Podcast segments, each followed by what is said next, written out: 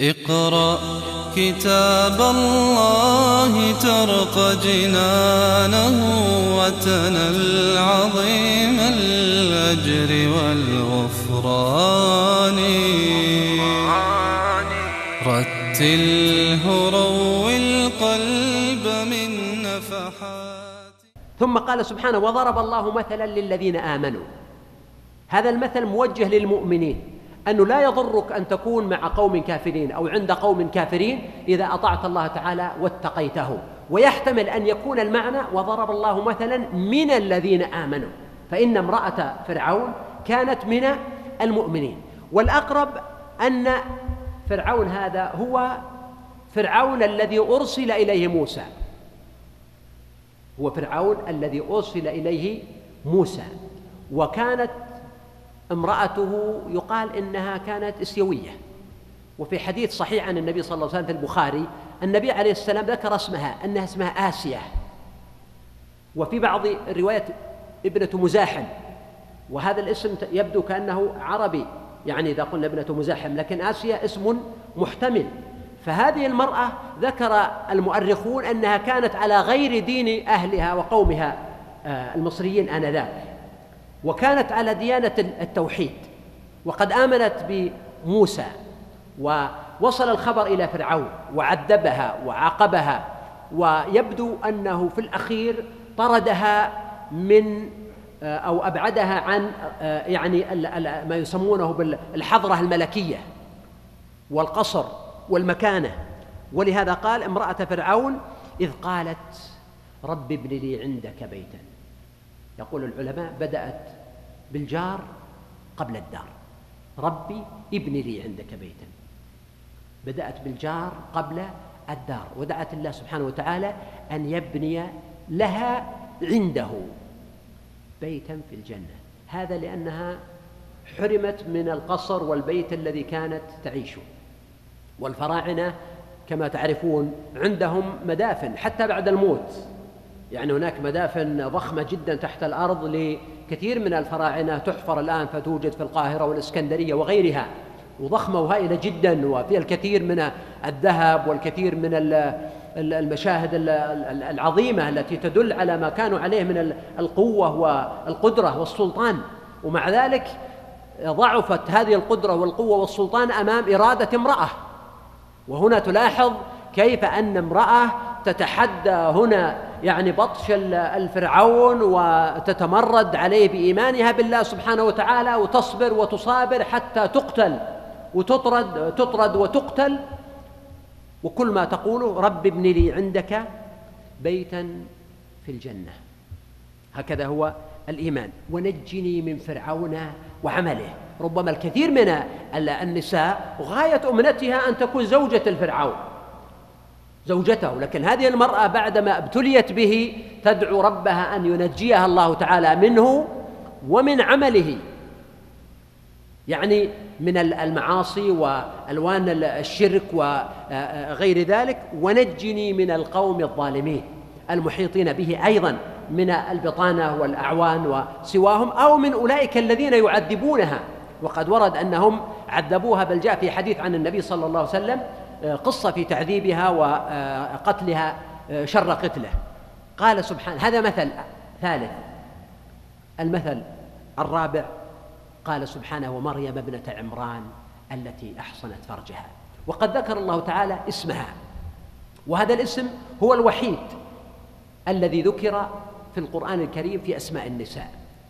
وذكر الله تعالى سورة خاصة باسمها وهي سورة مريم ابنة عمران وأثنى الله تعالى عليها وفي ذلك إشادة وثناء لجنس النساء التي أحصنت فرجها أحصنته من الإحصان والإحصان هو جعل الشيء حصينا ومنه نقول مثلا يوجد على هذه المنطقة أو على هذه المدينة سور حصينة يعني سور منيعة ليست قصيرة يتجاوزها كل أحد أو يقفز عليها كل أحد. لأن من النساء من لا يكون عندها هذا السور فيؤثر فيها الحديث والوسوسة والكلام والإغراء والغزل وتلين بعد رفض أو شماس كما كان أحد الشعراء يقول عسر النساء إلى مياسرة والصعب يسلس بعدما شكس. يعني جيد فيما يتعلق يتعلق علاقة المرأة بزوجها كون الرجل يعرف طبيعة المرأة وأنها وإن رفضت يمكن أن تلين في آخر الأمر وتقبل فيتعامل معها على هذا الأساس.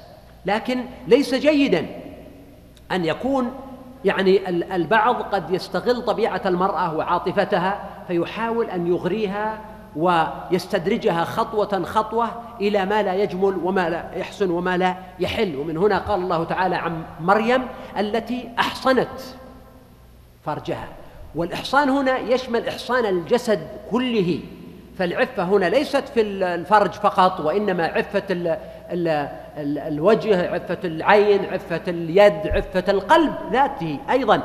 كما قال المتنبي ولا عفة في سيفه وسنانه. يقول في عم محموده أو ممدوحه يقول ليس سيفه عفيفا ولا عفة في سيفه وسنانه ولكنها في الكف فعفة الكف هو عن الحرام أن لا يأخذ الإنسان الحرام. والفرج أن لا يقع الإنسان في الحرام. والفم عفة اللسان عن الكلام الذي لا يجمل ولا يليق. ومن هنا الله سبحانه وتعالى قال أحصنت فرجها.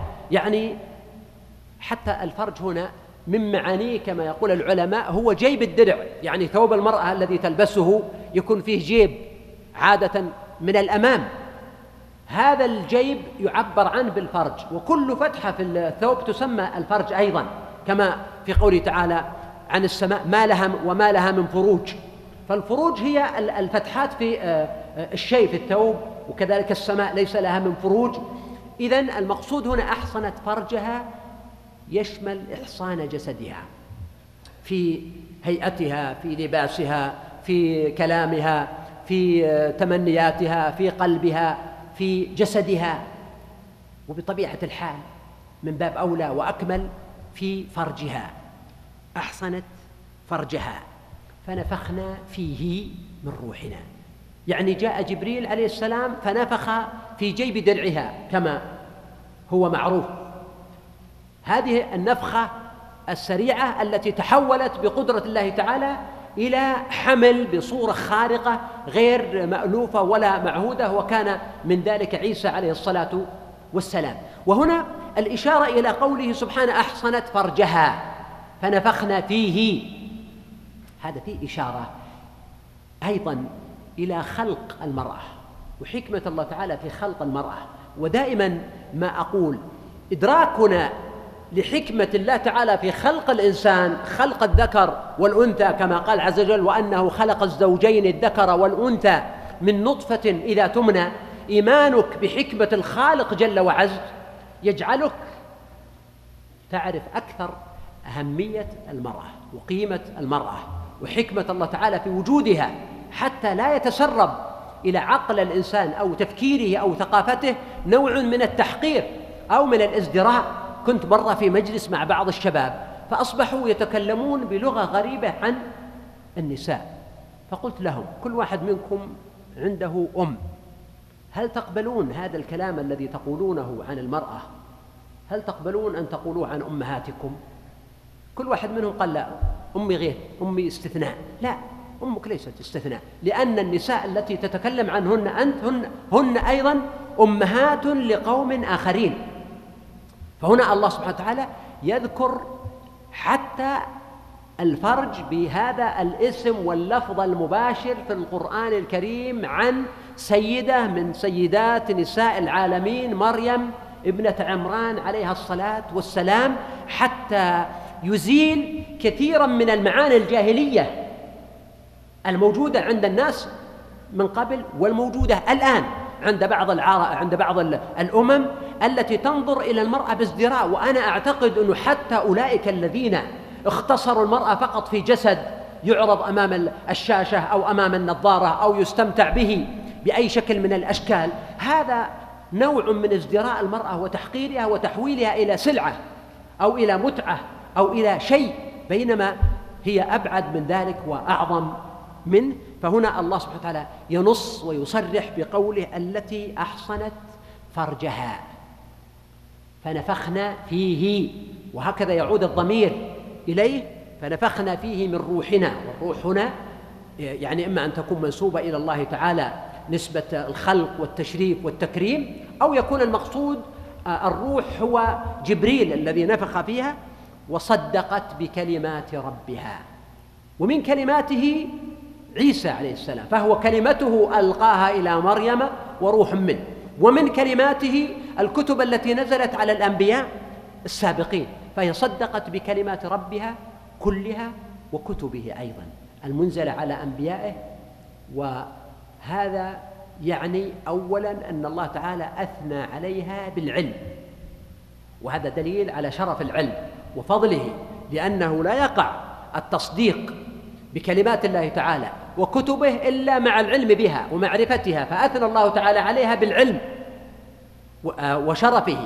ثم قال سبحانه وأيضا وكتبه وصدقت بكلمة ربها وكتبه. بينما نجد أحيانا في تراثنا الإسلامي بعض الآثار وبعض النصوص الضعيفة التي قد تحذر المرأة من الكتابة. حتى أنه بعضهم يروي حديثا وهو موضوع يقول لا تعلمونهن الكتابة وينهى عن ذلك. بينما الله تعالى يثني على سيدة من سيدات نساء العالمين بأنها صدقت بكلمات ربها وكتبه. اذا هي على اطلاع على هذه الكتب وعلى معرفة بها وعلى إيمان والإيمان هنا ليس تقليدا وإنما إيمان راسخ بالحقائق وبالمعرفة وبالحجة.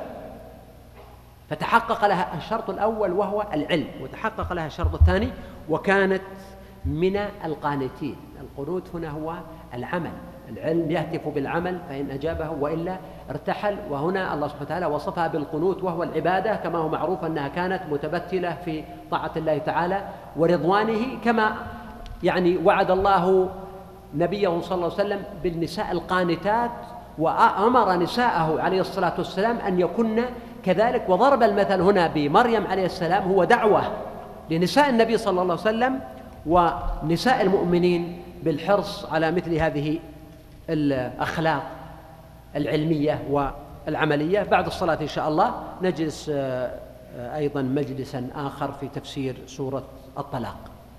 اقرأ كتاب الله ترق جنانه وتنل عظيم الأجر والغفران.